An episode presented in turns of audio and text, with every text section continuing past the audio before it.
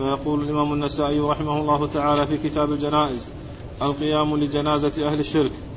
قال رحمه الله تعالى أخبرنا إسماعيل بن مسعود قال حدثنا خالد قال حدثنا شعبة عن عمرو بن مرة عن عبد الرحمن بن أبي ليلى قال كان سهل بن حنيف وقيس بن عبادة بن الصامت رضي الله تعالى عنهما بالقادسية فمر عليهما بجنازة فقاما فقيل لهما إنها من أهل الأرض فقال مر على رسول الله صلى الله عليه وسلم بجنازة فقام فقيل له إنه يهودي فقال أليست نفسا؟ قيس بن عبادة ابن؟ سهل بن حنيف وقيس بن سعد بن عبادة. بسم الله الرحمن الرحيم. الحمد لله رب العالمين وصلى الله وسلم وبارك على عبده ورسوله نبينا محمد وعلى آله وأصحابه أجمعين أما بعد. يقول النسائي رحمه الله القيام لجنازة أهل الشرك. الترجمة السابقة هي مطلقة وهي القيام للجنازة. وهنا هذه الترجمة مقيدة وهي جنازة أهل الشرك. والمقصود من الترجمة أن القيام الذي كان قد شرع أو الذي آه، شرع هو أنه للموت. وعلى هذا فيستوي جنازة المسلم وجنازة الكافر لأن ذلك ليس تعظيما للميت وإنما هي وإنما هو تعظيم لشأن الموت وفزع منه وبذلك يستوي أو تستوي جنازة المشرك وجنازة جنازة المسلم وجنازة المشرك. وأن القيام ليس للجنازة نفسها وإنما القيام إنما هو للموت ولتعظيم شأن الموت وللفزع من الموت. والتنبه له وعدم الغفلة عنه. هذا هو المقصود من القيام.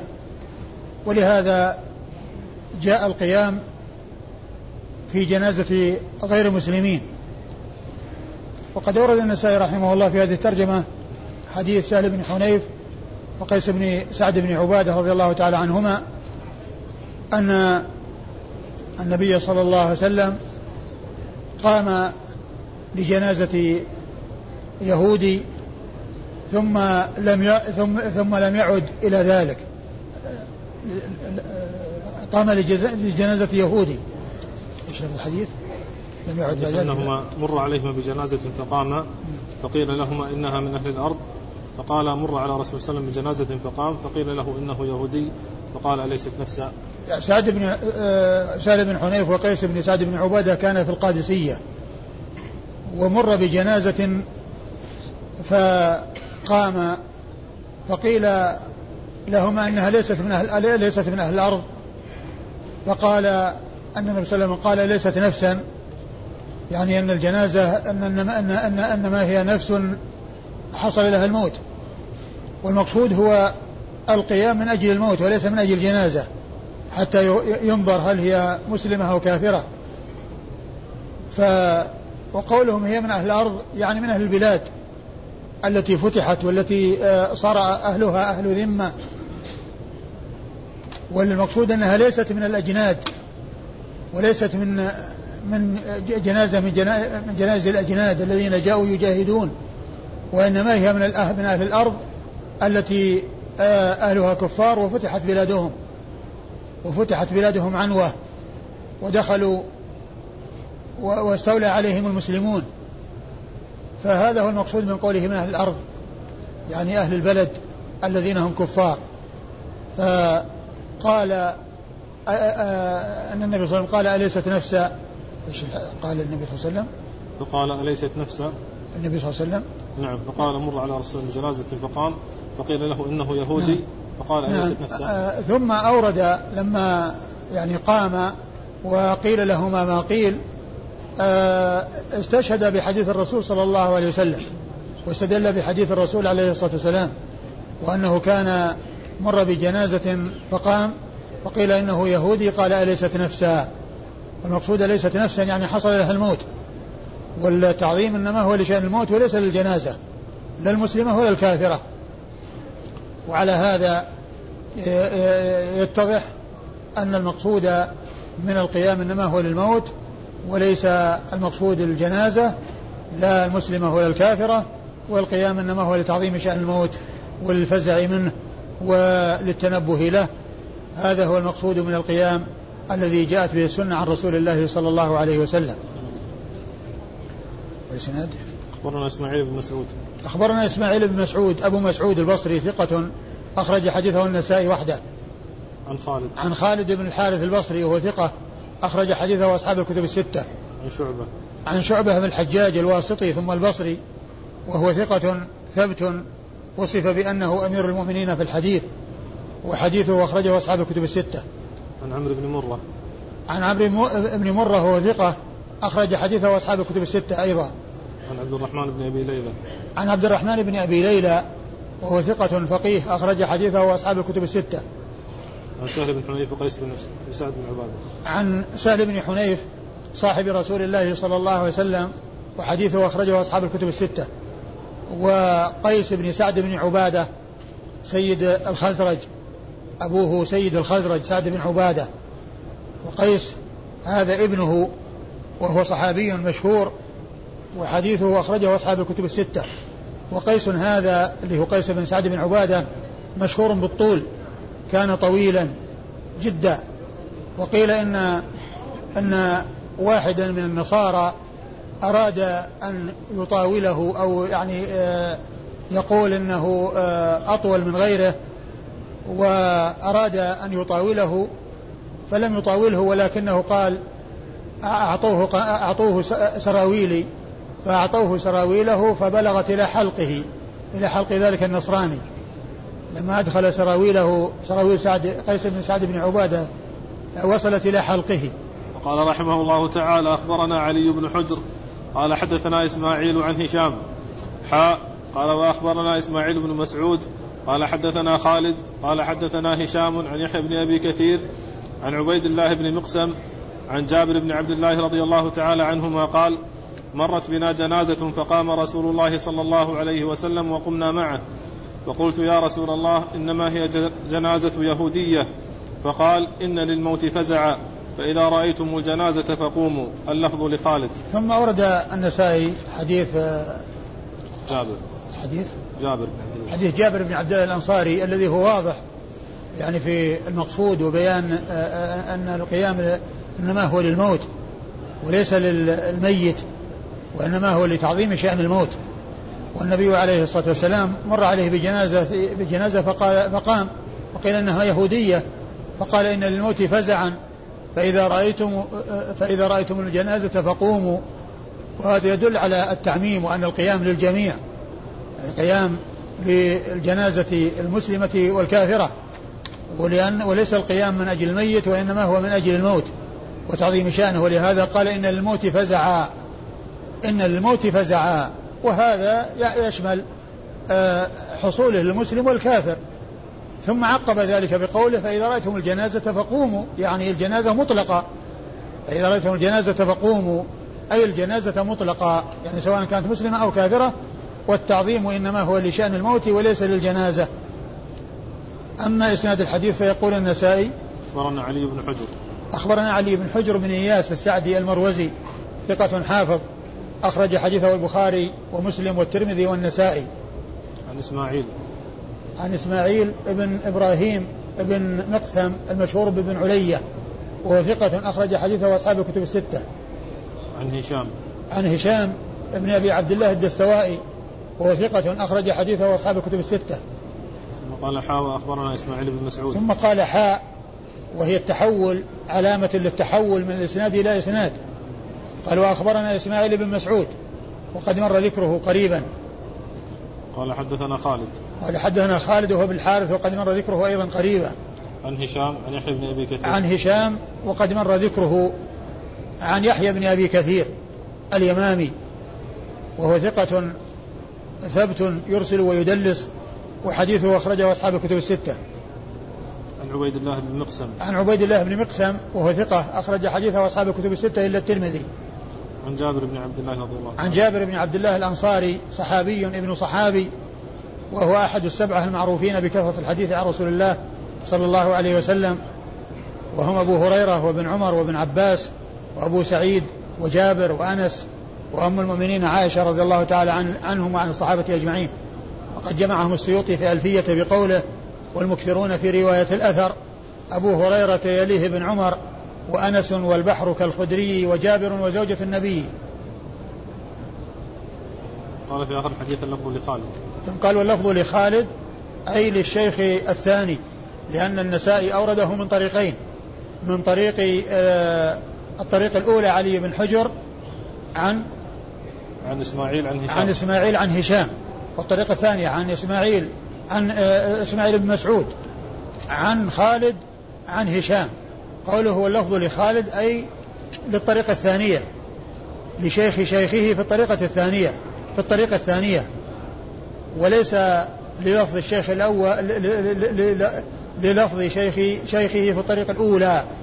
هذا هو المقصود من قوله واللفظ لخالد أي لشيخ شيخه في الطريقة الثانية وليس لشيخ شيخه في الطريق الأولى. ثم قال رحمه الله تعالى الرخصة في ترك القيام.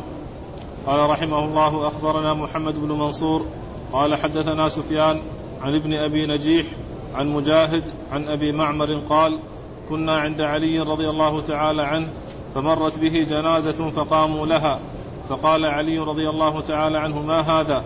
قالوا أمر أبي موسى رضي الله تعالى عنه. فقال إنما قام رسول الله صلى الله عليه وسلم لجنازة يهودية ولم يعد بعد ذلك. ثم ورد النسائي رحمه الله الرخصة في ترك القيام للجنازة. الرخصة يعني مقصود من ذلك أن الأمر الذي كان أولا يعني آه، فيه أمر للجنازة ورد أحاديث تدل على الترخيص في ترك القيام في ترك القيام للجنازة. وقد اختلف العلماء في ذلك أي في القيام للجنازة وعدم القيام. فذهب جمهور العلماء إلى أنه منسوخ أي القيام للجنازة القيام للجنازة أنه منسوخ. ويستدل على ذلك بهذه الأحاديث التي ستأتي من أن أن النبي صلى الله عليه وسلم آه، قام ثم لم يعد بعد ذلك. وقد جاء في بعض الأحاديث أنهم أنه آه، قام الجنازة وأمرهم بالقيام ثم جلس وأمرهم بالجلوس. ثم جلس وأمرهم بالجلوس يعني ترك القيام. يعني وأمرهم بترك القيام. فقال جمهور العلماء إن هذا منسوخ. ومن العلماء من قال إن إن الأمر في القيام للجنازة يبقى على الاستحباب. يبقى على الاستحباب وما جاء من الترك يدل على عدم وجوبه وأنه بقي على الاستحباب وأن الإنسان إن فعله فهو خير وإن لم يفعله فإنه آه لا شيء عليه. لكن آه آه ما جاء في بعض الروايات من كونه آه، قام وأمرهم بالقيام ثم جلس وأمرهم بالجلوس قد يكون فيه آه، وضوح من جهة النسخ لأن هذا كان أول ثم هذا كان آخرا يعني كان أمر بالقيام ثم أمر بالجلوس ثم أمر بالجلوس. وبهذا قال الجمهور جمهور أهل العلم على أن القيام للجنازة منسوخ والناسخة هي هذه الأحاديث التي أوردها النسائي وغيرها من الأحاديث التي جاءت عند غير النسائي والتي هي أوضح مما جاء عند النسائي. يعني عند الإمام أحمد وغيره أنه أمر أنه قام وأمرهم بالقيام ثم إنه جلس وأمرهم بالجلوس. جلس وأمرهم بالجلوس. يعني معناه أنه لم يقم وأمرهم بترك القيام. آه وتعبير النسائي هنا بالرخصة يشعر بأن الأمر يعني كأنه على ما قاله بعض أهل العلم من أن الأمر يعني آه، بقي على الاستحباب وأنه حصل رخصة في آه، عدم آه، القيام. فيبقى الأمر على الاستحباب لأن ذكر الترخيص يدل على أن الذي كان عزيمة أولا صار رخصة ولم يكن عزيمة. يعني معناه فيفهم منه أو من ترجمة النسائي أنه يشير إلى الاستحباب وأن ذلك وأنه بقي على الاستحباب وأن الذي كان أمرا آه انصرف إلى أن يكون رخصة وليس ولم يبقى أن يكون عزيما وقد أورد النسائي آه عدة حديث منها حديث علي إيش الحديث الأول؟ نعم حديث علي إيش لفظه؟ كنا عند علي فمرت به جنازة فقاموا لها فقال علي ما هذا؟ قالوا أمر أبي موسى فقال إنما قام رسول, رسول الله صلى الله عليه وسلم بجنازة يهودية ولم يعد بعد ذلك ثم أورد النسائي حديث علي بن أبي طالب رضي الله عنه أنه كان آه أنه مر بجنازة فقاموا فقال ما هذا؟ قال أمر أبي موسى قالوا أمر أبي موسى يعني أنه روى لهم حديثا عن رسول الله أبو موسى الأشعري روى لهم حديثا عن الرسول صلى الله عليه وسلم في الأمر بالقيام للجنازة. يعني أمر أبي موسى الذي آه، آه، جاء عنه آه، مسندا ذلك إلى رسول الله صلى الله عليه وسلم. يعني فبينوا مستندهم في القيام وأن أبا موسى أمرهم بأمر استند فيه إلى نص عن رسول الله صلى الله عليه وسلم حديث رواه عن رسول الله صلى الله عليه وسلم. فقال علي رضي الله عنه إنما قام النبي صلى الله عليه وسلم لجنازة يهودية ثم لم يعد. يعني معنى أنه قام لجنازة يهودية ثم لم يعد. إلى ذلك يعني معناه أنه ترك. قالوا فيكون ذلك ناسخا. ثم لم يعد يعني ما فعل ذلك بعد ما فعله بعد ذلك. فيكون ذلك ناسخا. ومن المعلوم أنه جاءت أوامر للقيام للجنازة وليس مجرد فعل الرسول صلى الله عليه وسلم بل اجتمع فيها فعله وأمره. والترك أيضا جاء فعله وأمره. والترك جاء فعله وأمره فإنه جلس وأمرهم بجلوس. جلس وأمرهم بالجلوس.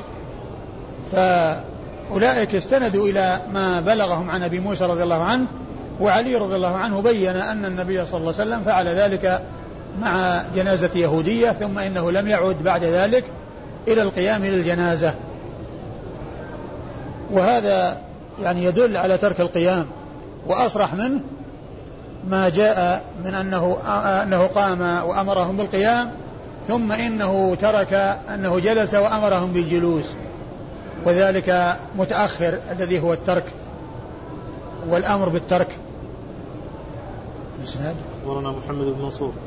أخبرنا محمد بن منصور هو الجواز المكي ثقة أخرج حديثه النسائي وحده. عن سفيان وهو بن عيينة المكي ثقة أخرج له أصحاب الكتب الستة. عن ابن أبي نجيح. عن ابن أبي نجيح وهو عبد الله بن يسار المكي. وهو ثق وهو وهو صدوق ربما وهم أو ثقة ربما وهم. ثقة. ربما وهم. ثقة ربما وهم ولا, ولا غيره. لا هو ثقة ربما دلس. ها؟ ربما دلس. نعم. ثقة ربما دلس. ثقة ربما دلس وحديثه أخرجه أصحاب الكتب الستة. عن مجاهد. عن مجاهد. عن عن مجاهد عن مجاهد بن جبر عن مجاهد بن جبر المكي وهو ثقة أخرج حديثه أصحاب الكتب الستة ومشهور بالتفسير مشهور بالتفسير والرواية عن ابن عباس روى عنه التفسير وهو ثقة أخرج له أصحاب الكتب الستة. عن أبي معمر. عن أبي معمر وهو عبد الله بن صخبرة الكوفي وهو ثقة أخرج حديثه أصحاب الكتب الستة. عن علي. عن علي بن أبي طالب آه، أمير المؤمنين ابن عم رسول الله صلى الله عليه وسلم وصهره وأبو الحسنين الحسن والحسين رضي الله تعالى عنه وعنهما وعن وعنهم وعن الصحابة أجمعين. وفضائله جمة ومناقبه كثيرة وقد ثبت في الصحيحين وغيرهما من كتب أهل السنة أحاديث كثيرة تدل على فضله ونبله وعلو قدره رضي الله تعالى عنه وأرضاه. وفيها الغنية والكفاية دون حاجة إلى ما وضعه الوضاعون وكذبه الكذابون في حقه ومما أضافوه إليه مما لم يثبت في حقه رضي الله عنه ولكنه ثبت في حقه الكثير عن رسول الله صلى الله عليه وسلم. وهو أفضل هذه الأمة بعد أبي بكر وعمر وعثمان. بعد أبي بكر وعمر وعثمان خير هذه الأمة بعد أبي بكر وعمر وعثمان علي بن أبي طالب رضي الله عنه.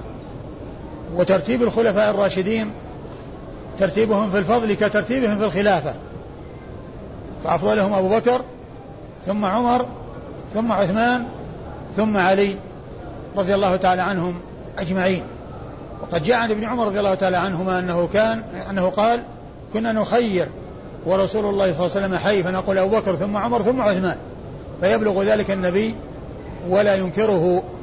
فدل على تقديم أبي بكر ثم عمر ثم عثمان ويأتي بعدهم علي رضي الله تعالى عنه وعن الصحابة أجمعين.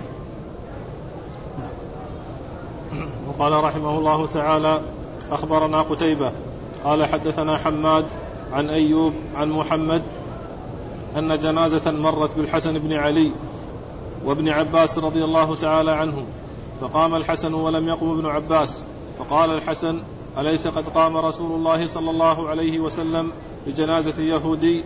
قال ابن عباس نعم ثم جلس. ثم ورد النسائي آه، حديث الحسن وابن عباس رضي الله تعالى عنهما وأرضاهما. أنه مرت بهما جنازة فقام الحسن ولم يقم ابن عباس. فقال فقال الحسن رضي الله عنه أليس قام النبي صلى الله عليه وسلم لجنازة يهودي قال نعم ثم جلس. يعني أنه جلس بعد ذلك لم يقم. وليس معنى ذلك أنه قام وجلس. وهذا المقصود بالجلوس أنه أنه ترك. يعني بعد ذلك يعني لم يقم. أنه ترك أي بعد ذلك ولم يقم. وهذا مثل ما جاء عن عن علي في الحديث الأول. أنه آه، قام لجنازة آه، يهودية ثم لم يعد. ثم لم يعد. فهذا هو معنى جلس. يعني معناه أنه لم يعد. وليس المقصود أنه قام وجلس لأن آه، لأن الحسن رضي الله عنه أورد على ابن عباس في عدم قيامه أن النبي أن النبي صلى الله عليه وسلم قام. وبين ابن عباس رضي الله عنه أنه ترك بعد ذلك. أنه جلس أي أنه لم يقم بعد ذلك. يعني وهذا هو مقصود النسائي من إيراد الحديث في هذه الترجمة وهي الرخصة في ترك القيام.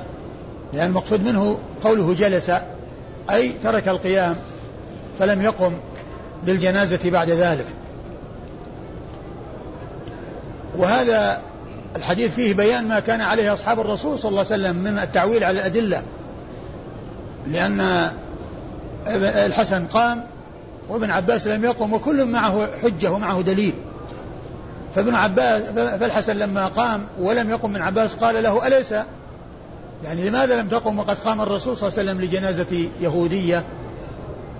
فقال ابن عباس إنه إنه إنه جلس بعد ذلك. يعني معناه إن ابن عباس جلس لأنه مستند إلى الترك الذي حصل من رسول الله عليه الصلاة والسلام. والحسن مستند إلى الفعل الذي حصل منه. ولعله لم يكن بلغه الترك. ولهذا أنكر على ابن عباس عدم قيامه. وابن عباس بين له السبب في عدم القيام وأن الفعل الذي فعله الرسول صلى الله عليه وسلم تركه بعد ذلك فلم يقم صلى الله عليه وسلم وإنما جلس يعني فلم يحصل منه القيام. أخبرنا قتيبة. أخبرنا قتيبة بن سعيد بن جميل بن طريف البغلاني ثقة ثبت أخرج حديثه أصحاب الكتب الستة. عن حماد وهو بن زيد. وهنا جاء غير منسوب مهمل. حماد غير منسوب وهو يحتمل آه، والذي شهر بهذا وهم في زمن واحد وفي وقت واحد حماد بن زيد وحماد بن سلمة وهما بصريان وهما ثقتان.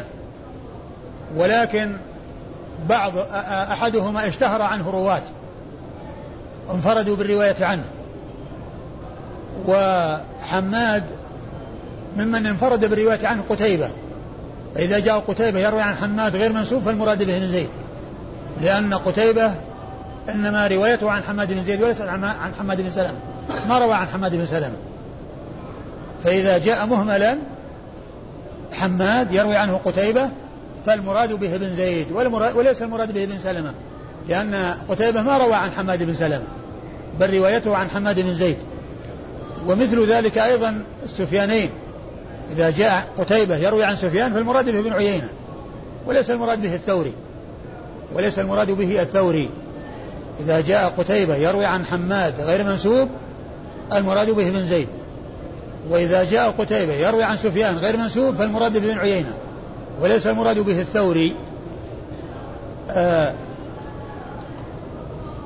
وقد عقد المزي في كتابه تحفة الأشراف في كتابه آه تهذيب الكمال بعد ترجمة حماد بن سلمة لأن ترجمة حماد بن زيد وحماد بن سلمة متجاورتان.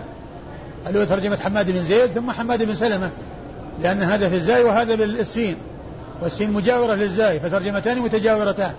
ترجمة حماد بن زيد ثم حماد بن سلمة. بعد ترجمة حماد بن سلمة مباشرة عقد فصلا وذكر فيه آآ آه، آآ آه، الاشتباه. يعني آه، فيهما عند عدم الإطلاق عند عدم عند عدم النسبة. ثم ذكر من من الذي يروي عن حماد بن زيد ومن الذي يروي عن حماد بن سلمة. وأنه إذا جاء فلان وفلان وفلان يرويان عن حماد فالمراد به زيد ابن زيد. وإذا جاء فلان وفلان يروون عن حماد غير منسوب فالمراد به ابن سلمة. ومنهم أي من الذين يروون عن حماد بن زيد وليس ولا يرون عن حماد بن سلمة آه قتيبة. هذا الذي معنا في الإسناد. وحماد بن زيد ثقة أخرج له أصحاب الكتب الستة. عن أيوب. عن أيوب بن أبي تميم السختياني وهو ثقة أخرج حديثه أصحاب الكتب الستة. عن محمد. عن محمد وهو بن سيرين. البصري ثقة أخرج له أصحاب الكتب الستة. عن الحسن بن علي. عن الحسن بن علي بن أبي طالب سبط رسول الله عليه الصلاة والسلام وهو, وهو, وهو الحسن وهو الحسين سيد شباب أهل الجنة رضي الله تعالى عنهما وأرضاهما وحديثه أخرجه أصحاب الكتب الستة. وابن عباس. وابن عباس عبد الله بن عباس بن عبد المطلب آه، أحد العبادة الأربعة من أصحاب الرسول عليه الصلاة والسلام واحد السبعة المعروفين بكثرة الحديث عن رسول الله صلى الله عليه وسلم. و آه، فهو أحد العبادلة من أصحاب الرسول صلى الله عليه وسلم وأحد السبعة المعروفين بكثرة الحديث عن النبي عليه الصلاة والسلام. قال رحمه الله تعالى أخبرنا يعقوب بن إبراهيم قال حدثنا هشيم قال أخبرنا منصور عن ابن سيرين قال مر بجنازة على الحسن بن علي وابن عباس رضي الله تعالى عنهم فقام الحسن ولم يقم ابن عباس فقال الحسن لابن عباس أما قام لها رسول الله صلى الله عليه وسلم؟ قال ابن عباس قام لها ثم قعد. ثم ورد النسائي حديث الحسن وابن عباس رضي الله تعالى عنهما وهو مثل الذي قبله. الحسن قام وأنكر على ابن عباس عدم قيامه وابن عباس أقر بأنه قام ولكنه قعد بعد ذلك. يعني قعد يعني ترك القيام. ترك القيام ولم يقم فهو مثل الذي قبله تماما. وأما إسناد الحديث فيقول النسائي أخبرنا يعقوب بن أخبرنا يعقوب بن إبراهيم الدورقي. ثقة أخرج حديثه أصحاب الكتب الستة بل هو شيخ لأصحاب الكتب الستة. ومثله في كونه شيخا لأصحاب الكتب الستة محمد بن بشار الملقب بن دار ومحمد بن مثنى الملقب الزمن وهؤلاء الثلاثة ماتوا في سنة واحدة. وهم يعقوب بن إبراهيم الدورقي هذا الذي معنا في الإسناد ومحمد بن بشار ومحمد بن المثنى هؤلاء الثلاثة ماتوا في سنة واحدة وكل منهم شيخ لأصحاب الكتب الستة وكانت وفاتهم سنة اثنتين وخمسين ومائتين أي قبل وفاة البخاري بأربع سنوات. البخاري توفي سنة 256 وهؤلاء الثلاثة وهم من شيوخ البخاري بل من شيوخ أصحاب الكتب الستة كلها ماتوا في هذه السنة التي هي سنة 52 و200 قال حدثنا هشيم. قال حدثنا هشيم وهو بن بشير الواسطي وهو ثقة كثير التدليس والإرسال الخفي. والمراد بالتدليس رواية الراوي عمن لقيه وسمع منه يروي ما لم يسمع يسمعه منه بلفظ موهم من السماع كعن أو قال. فهذا هو التدليس. يعني تلميذ يروي عن شيخه الذي عرف بالرواية عنه ما لم يسمعه منه وذلك بلفظ موهم من السماع كعن أو قال. أما إذا أتى بسمعت أو حدثني أو أخبرني فهذا ما في تدليس لأنه صرح فيه بالسماع. فأما الإرسال الخفي فهو أن يروي عن من عاصره ولم يلقه أو لم يسمع منه. أن يروي عن من عاصره ولم يسمع منه. فإن هذا يعني آه هو الإرسال الخفي. يعني المعاصرة موجودة ولكنه ما سمع منه. والإرسال هو كل إنسان يروي يعني عمن لم يسمع منه أو عمن لم يلقه. لكن إذا كان في بينه وبينه مدة مسافة هذا صار إرسال جلي. كان يروي عن شخص ما أدركه. يعني مات قبل أن يولد. يعني يروي عن شخص مات قبل أن يولد هو. فهذا قال له إرسال. وهو إرسال بالمعنى العام.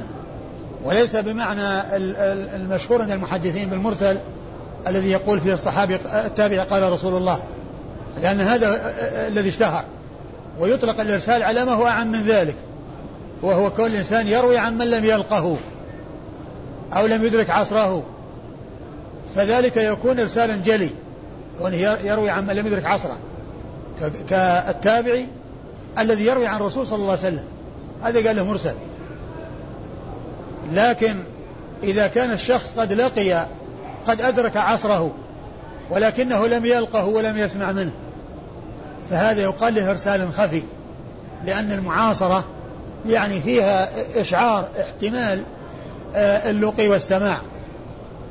فهشيم بن بشير الواسطي هذا كثير التدليس والإرسال الخفي وهذا هو الفرق بين التدليس والإرسال الخفي أن التدليس يختص بمن روى عن من عرف لقاؤه إياه. أما إن عاصره ولم يعرف أنه لقيه فهو المرسل الخفي. قال أخبرنا منصور. قال أخبرنا منصور هو ابن المعتمر الكوفي ثقة أخرج حديثه أصحاب الكتب الستة. عن ابن سيرين. عن ابن سيرين محمد بن سيرين عن الحسن نعم. وابن عباس وقد مر ذكرهم في الإسناد الذي قبل هذا. قال رحمه الله تعالى أخبرنا يعقوب بن إبراهيم عن ابن علية عن سليمان التيمي عن أبي مجلز عن ابن عباس والحسن بن علي رضي الله تعالى عنهم مرت بهما جنازة فقام أحدهما وقعد الآخر فقال الذي قام أما والله لقد علمت أن رسول الله صلى الله عليه وسلم قد قام. قال له الذي جلس لقد علمت أن رسول الله صلى الله عليه وسلم قد جلس. ثم أورد النسائي حديث آه، ابن عباس والحسن من طريق أخرى ولكن فيه إبهام آه الذي قام والذي جلس. لأن قال أحدهما وجلس الآخر فقال الذي لم يقم للذي قام أو الذي قام للذي لم يقم. لكن الطريقين السابقتين بينت الذي جلس والذي قام وأن الذي قام هو ابن الحسن والذي جلس ابن عباس. فهذه الطريقة مثل تلك الطرق إلا أنه أبهم فيها القائم والجالس. والطريقتين والطريقين السابقتين والطريقان السابقتان جاء فيهما تبيين الجاء القائم وهو الحسن والجالس وهو ابن عباس. والمتن هو نفس المتن. آه، أحدهما احتج بقيام الرسول صلى الله عليه وسلم والثاني احتج بأنه ترك القيام وأنه جلس بعد ذلك ولم يقم. والإسناد؟ يعقوب بن إبراهيم عن ابن عليا يعقوب بن إبراهيم وقد مر ذكره. عن ابن علي وقد مر ذكره إسماعيل بن إبراهيم بن مقسم. نعم. عن سليمان التيمي. عن سليمان التيمي هو سليمان بن طرخان التيمي. سليمان بن طرخان التيمي وهو ثقة أخرج حديثه أصحاب الكتب الستة. عن أبي مجلس. عن أبي مجلس وهو لاحق ابن حميد السدوسي البصري وهو ثقة أخرج حديثه أصحاب الكتب الستة وهو مشهور بكنيته أبو مجلس وهو لاحق بن حميد. عن ابن عباس والحسن عن ابن عباس والحسن وقد مر ذكرهما. قال رحمه الله تعالى أخبرنا إبراهيم بن هارون البلخي. قال حدثنا حاتم عن جعفر بن محمد عن أبيه أن الحسن بن علي كان جالسا فمر عليه بجنازة فقام الناس حتى جاوزت الجنازة فقال الحسن إنما مر بجنازة يهودي وكان رسول الله صلى الله عليه وسلم على طريقها جالسا. فكره أن تعلو رأسه جنازة يهودي فقام. تعيد المتن أن الحسن بن علي كان جالسا فمر عليه بجنازة فقام الناس حتى جاوزت الجنازة. فقال الحسن إنما مر بجنازة يهودي وكان رسول الله صلى الله عليه وسلم على طريقها جالسا. فكره أن تعلو رأسه جنازة يهودي فقام. ثم ورد حديث الحسن الذي فيه ترك القيام وعلل ذلك بأن النبي صلى الله عليه وسلم آه، آه، انما قام لجنازه اليهودية لأنه كان جالسا فاراد أن لا تعلو رأسه فقام. وهذا التعليل مخالف لما ورد في الروايات السابقة التي فيها أنه قام من أجل الموت. وكما سيأتي أنه ان القيام من أجل الملائكة وليس من أجل الجنازة. لكن هذا التعليل قيل أنه آه، فهم فهمه الحسن من قيام رسول الله عليه الصلاة والسلام. لكن النبي عليه الصلاة والسلام بين في أحاديث أخرى أن القيام إنما هو للموت. ولهذا قال إن للموت فزعا. فإذا رأيتم الجنازة فقوموا. فما جاء عن النبي عليه الصلاة والسلام من بيان السبب هذا هو الصحيح. وأما ما جاء عن آه، الحسن رضي الله تعالى عنه قيل إنه فهم إنه فهم فهم والمعتمد والمعول عليه ما ثبت عن رسول الله عليه الصلاة والسلام من أنه قام آه، من أجل الموت وقال إن للموت فزعا فإذا رأيتم الجنازة فقوموا. قام وأمر الناس بالقيام. قام وأمر الناس بالقيام. يعني فلا يكون المقصود هو آه، كونها آه، آه، مرت عليه فتكون أعلى من رأسه كما فهمه الحسن رضي الله تعالى عنه وأرضاه. والإسناد أخبرنا إبراهيم بن هارون البلخي. أخبرنا إبراهيم بن هارون البلخي وهو صدوق أخرج حديثه الترمذي في الشمائل والنسائي. قال حدثنا حاتم. قال حدثنا حاتم بن إسماعيل وهو صدوق يهم صحيح الكتاب حديثه أخرجه أصحاب الكتب الستة. عن جعفر بن محمد. عن جعفر بن محمد بن علي بن الحسين وهو الملقب الصادق قد قال عنه الحافظ في التقريب صدوق فقيه إمام وحديثه أخرجه البخاري في الأدب المفرد ومسلم وأصحاب السنة الأربعة. البخاري في الأدب المفرد ومسلم وأصحاب السنة الأربعة. وهو إمام من أئمة أهل السنة ومثله أبوه محمد الملقب الباقر ومحمد بن علي بن حسين ثقة أخرج حديثه أصحاب الكتب الستة. وهذان إمامان من أئمة أهل السنة وهما من الأئمة الاثني عشر عند الرافضة الذين يغلون فيهم ويصفونهم بصفات لا تليق بهم. فأهل السنة والجماعة هم الذين آه، يتكلمون باعتدال وينزلون الناس منازلهم وأما أولئك فيتجاوزون الحدود ويوصلونهم إلى منازل لا يستحقونها بل آه، آه، يصفونهم بصفات لا تليق بهم. ومن تلك الصفات التي يصفونهم بها أنهم يقولون كما في كتاب الكافي للكليني أنهم يعلمون ما, ما كان وما سيكون وأنهم يعلمون متى يموتون وأنهم لا يموتون إلا باختيارهم. أي الأئمة الاثنى عشر اللي منهم جعفر ومحمد جعفر الصادق ومحمد الباقر. وكذلك قولهم آه، في الكافي أن آه، قول صاحب الكافي والأحاديث التي أوردها في الكافي وهي مكذوبة بلا شك أن الأئمة يعلمون جميع الكتب المنزلة على المرسلين وأنها عندهم وأنهم يعرفونها بلغاتها وأنهم يعلمونها بلغاتها. الكتب المنزلة على المرسلين كلها عند الأئمة الاثنى عشر وأنهم يعرفونها بلغاتها. وكذلك قول قولهم في بعض الأحاديث المكذوبة أنه ليس شيء من الحق إلا ما كان من عند الأئمة وأن كل شيء لم يخرج من عندهم فهو باطل وأن كل شيء لم يخرج من عندهم فهو باطل. يعني معناه كل شيء خرج عن طريق الصحابة. يعني عن أبي بكر وعمر وعثمان وعن الصحابة فإنه من الباطل وليس من الحق. والحق هو ما خرج من عند الأئمة. وكذلك أيضا آآ آآ يقول آآ في الكافي واحد من الأئمة يقول للشيعة ولبعض الشيعة الناس ثلاثة عالم ومتعلم وغثاء. فنحن العالمون يعني الأئمة. وشيعتنا المتعلمون. وسائر الناس غثاء. يعني الذين ليسوا أئمة 12 ولا شيعة للأئمة 12 هؤلاء غثاء. وهذا حديث من أحاديث الكافي. وهذا كلام المتقدمين. أما كلام المتأخرين المعاصرين فيقول الخميني في كتابه الحكومة الإسلامية وإن من ضروريات مذهبنا أن لأئمتنا مقاما لا يبلغه ملك مقرب ولا نبي مرسل. وإن من ضروريات مذهبنا أي مذهب الرافضة أن لأئمتنا الاثنى عشر ومنهم جعفر ومحمد الذي معنا في الإسناد مقاما لا يبلغه ملك مقرب ولا نبي مرسل. هذا كلام المتأخرين المعاصرين وذاك كلام المتقدمين. وكلها غلو وإطراء وتجاوز للحدود وخروج عن الصراط المستقيم. أما أهل السنة والجماعة فهم يحبون أهل بيت رسول الله عليه الصلاة والسلام ويتولونهم. ومن كان منهم منهم من أهل الإيمان والتقى يحبونه لإيمانه وتقاه ويحبونه لقربه من رسول الله صلى الله عليه وسلم. ولهذا كان أبو بكر الصديق رضي الله تعالى عنه وأرضاه يقول والله لقرابة رسول الله صلى الله, عليه وسلم أحب إلي أن أصل من قرابتي. والله لقرابة رسول الله صلى الله عليه وسلم والأثر في صحيح البخاري. لقرابة رسول الله صلى الله عليه وسلم أحب إلي أن أصل من قرابتي.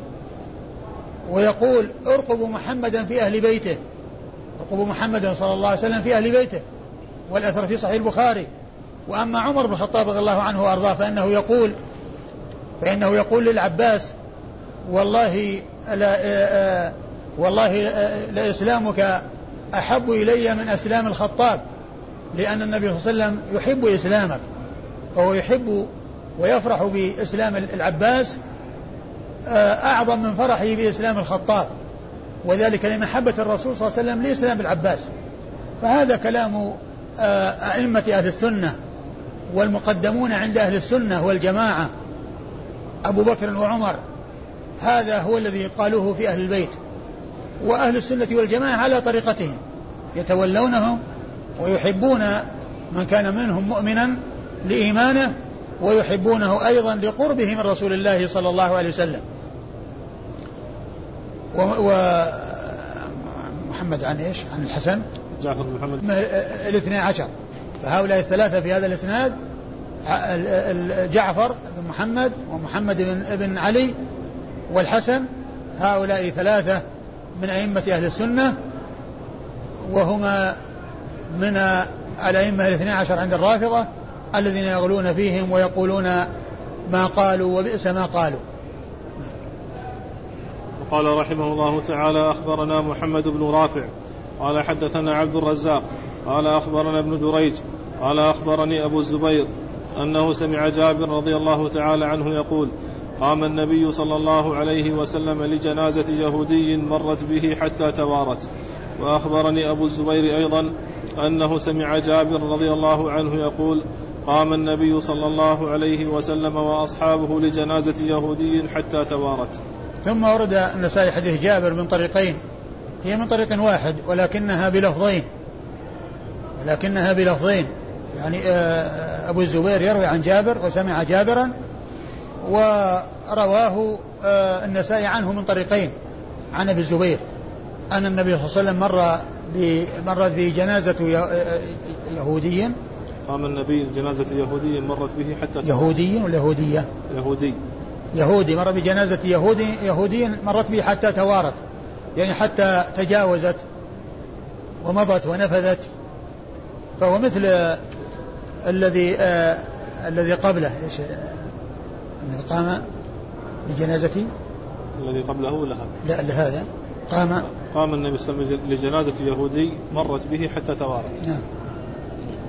في اللفظ الآخر قام نعم. النبي وأصحاب الجنازة اليهودية حتى وهذا اللفظ لا يتفق مع هذه الترجمة لأنه يتعلق بالقيام للجنازة والترجمة إنما هي للرخصة في ترك القيام للجنازة.